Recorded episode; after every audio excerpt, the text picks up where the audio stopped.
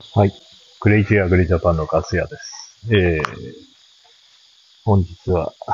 ちょっとね、会社を登記しようと思ってたんですけど、ちょっとね、アイディアじゃないけど、ちょっと考えたことがあって、ちょっと定款をいじろうかなと思ってですね、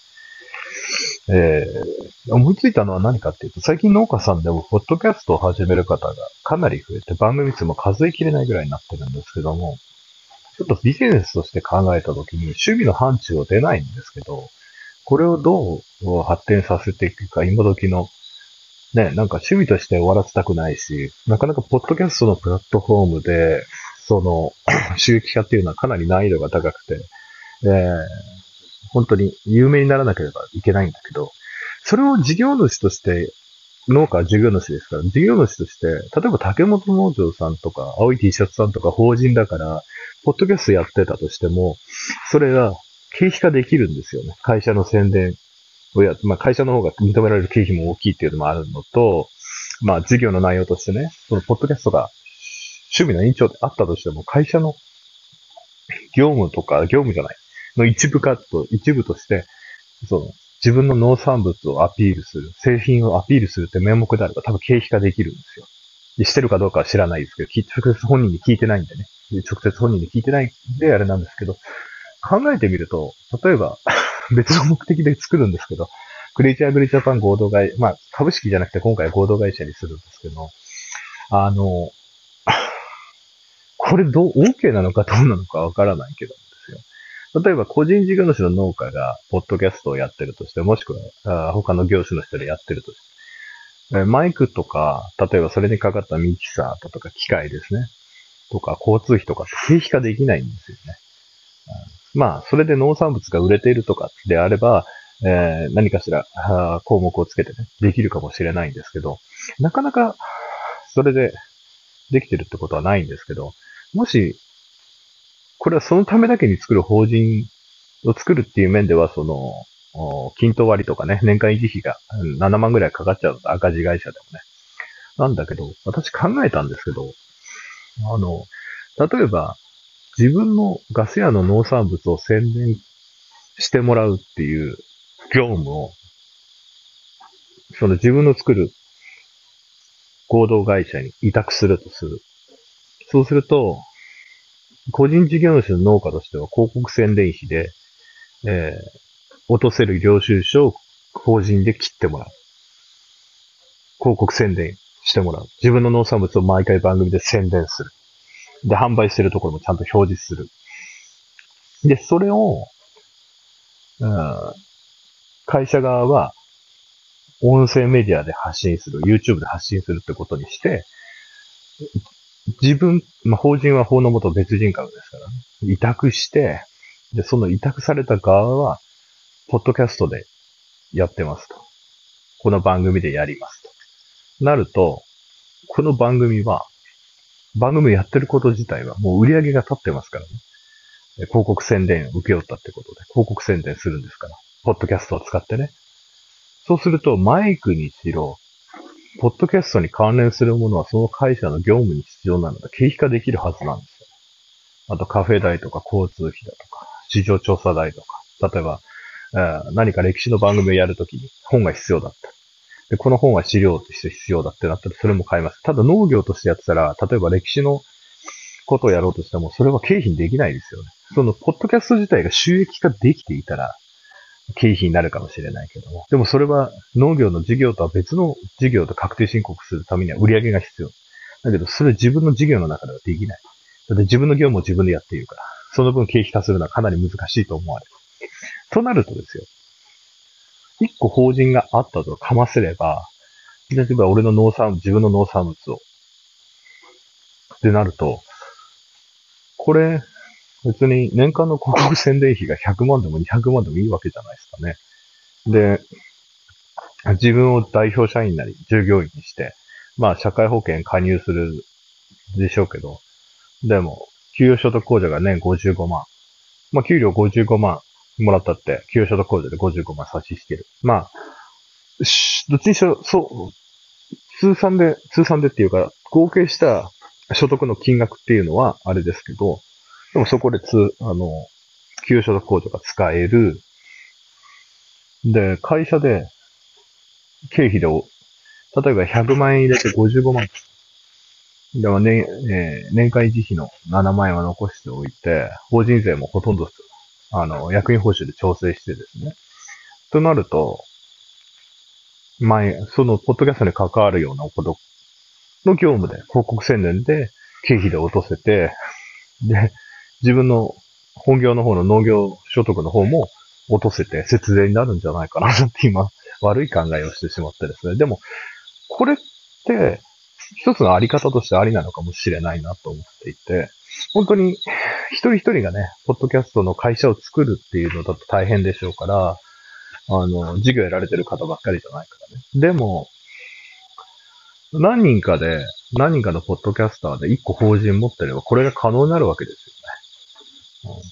ほとんど個人事業主でしょうから、みんな給与所得控除なんか、まあ、他でバイトとかしてたら別ですけど、満額使ってないんだから、何人かで合同にして、会社にして、それぞれから自分の使う分の計算してね、広告宣伝費として会社に売り上げ入れて、で会社の経費、会社から広告宣伝の仕事、業務を受け負ったりしたっていいし、会社の業務なんだから、やったって構わないし。まああまり高額なものだともちろん原価償却になるでしょうけど、これ一つの考え方としてありっちゃありだな。で、この間ね、DM で質問されたんですけど、国税庁がね、あの、サラリーマンとかの副業が300万以下だと損益通のはさせないっていうえー、のを出したんですけど、あれはね、個人の各あの、ベースの話ですから、別に会社で持ってたら会社からね、ちゃんと給与所得をもらっていれば別に、えー、いいことであって、それはまた別の話なんで、ちょっとね、混同されてる方が多いんでね、えー、副業とね、その、会社を立ち上げてやる業務とはまたちょっと違うという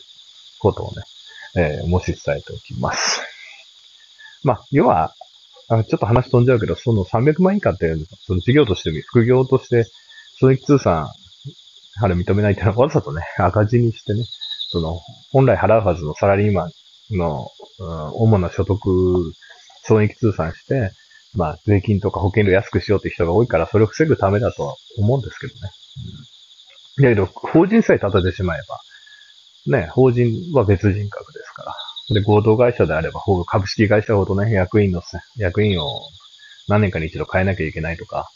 あ株主総会とかあ、決算広告の義務だとか、そういうのを省けますので、合同会社を作っておけばいいんじゃないかななんて考えております。いや、これはアイディアだなと思って。そうだよなと思って。趣味でやるポッドキャストをどうやって経費化しようかななんて思ってたけど、うん。それもなかなか、これから農業でやる人もうん、いいのかもしれないし、その、ポッドキャストのマネジメント会社、まあ、鶴さんはね、その定価を見る限りでは、そういうところも見越してやってるのかなと思ってたんですけど、農家の種株式会社の。あ、あの、会社の当本っていうのは、日本にある法人の、どこの法務局行っても、あの、取ることができますので、600円ぐらいでね、取ることができますので、まあ、皆さんももし、ご興味あれば、ソニーでも何でも取れますから、えー、気になる会社の当本を取ってみることをお勧めします。私もポケマルとか食べチョクの東本を取り寄せてね、いろいろ遊んでた時期もありましたけど、えー、東本を取ること自体は誰でもできることですので、あの、法人化するってことは、あの、そういう、う、経営者とかね、そういう人たちの、えー、住所とかも分かってしまうんですけども、まあでも、やってみるのは面白いかなと思っていて、うん、少し、えー、どうせ法人化するならね、えー、そういうところもやってみたいと思います。そうすれば、農家さんでね、ポッドキャスト始めるってなった時に、すぐ経費化できるし、うん。またね、えー、なんだろう。実質的には広告宣伝なわけですから、自分のパーソナリティが売れれば農産物も売れるっていう論法でね、えー、いけると思うんですよね。うん、だから自分の所得をうまく調整する。調整するって、堂々と、こう、オンラインの世界で発信してると税務署に目つけられそうですけど、私なんか、ね、全然そんなことやるぐらい売り上げが全然ないのでね、えー、いいんでしょうけど。うん、まあ、数年、まあ来年だってインボイス始まるとね、あの、課税業者になってないと、そうなるとね、そのメリットがちょっとね、消費税も納税しなきゃいけなくなるんで、あメリットはなくなるでしょうけどね。うん。ちょっとやってみたいとは思います。えー、それではですね、えー、ちょっと短いかもしれないですけど、えー、クレイジーアグリジャパン法人化への道ということでね、えー皆さんにもそれぞれやっていきたいと。あとね、マネーフォワードとかね、えーなんて言ったらいいですか、あと、あの、フリーとか、会計ソフトの会社でもね、結構定款とかなんか結構会社作りやすいテンプレがあって、えー相談にも乗ってくれるので、皆さんももしね、あの、あれだったら無料で、あの、登録できるとこまでできてるので、見てみるのもおすすめします。それでは、10月1日の下北沢でね、ポッドキャストウィークエンドで皆さんとお会いできる日を楽しみにしておりますので、えーぜひ皆さんも来てみてくださいね。それでは、あーちょっと短い10分ほどですが、クリージャークリージャーファン、えー今日はここまでとしたいと思います。See you next time. Goodbye. 令和のこの時代に突如天下を統一せし者が現れた。なあなあ、天下統一って知ってる？え、織田信長？ちゃうちゃう。ああ、豊臣秀吉。ちゃうちゃう。ああ、わかった。徳川家康。ちゃうわ。桃の天下統一や。天下統一の塔は桃って書いて天下統一。知らんか？もう食べてますけど？食べとんかい甘くて美味しいさくらんぼ、桃、りんごは、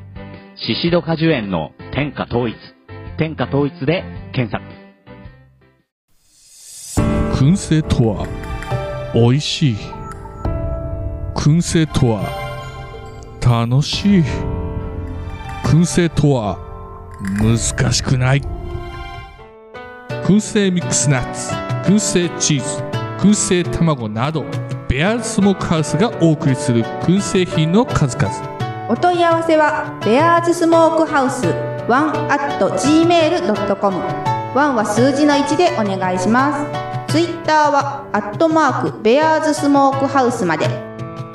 お待ちしております。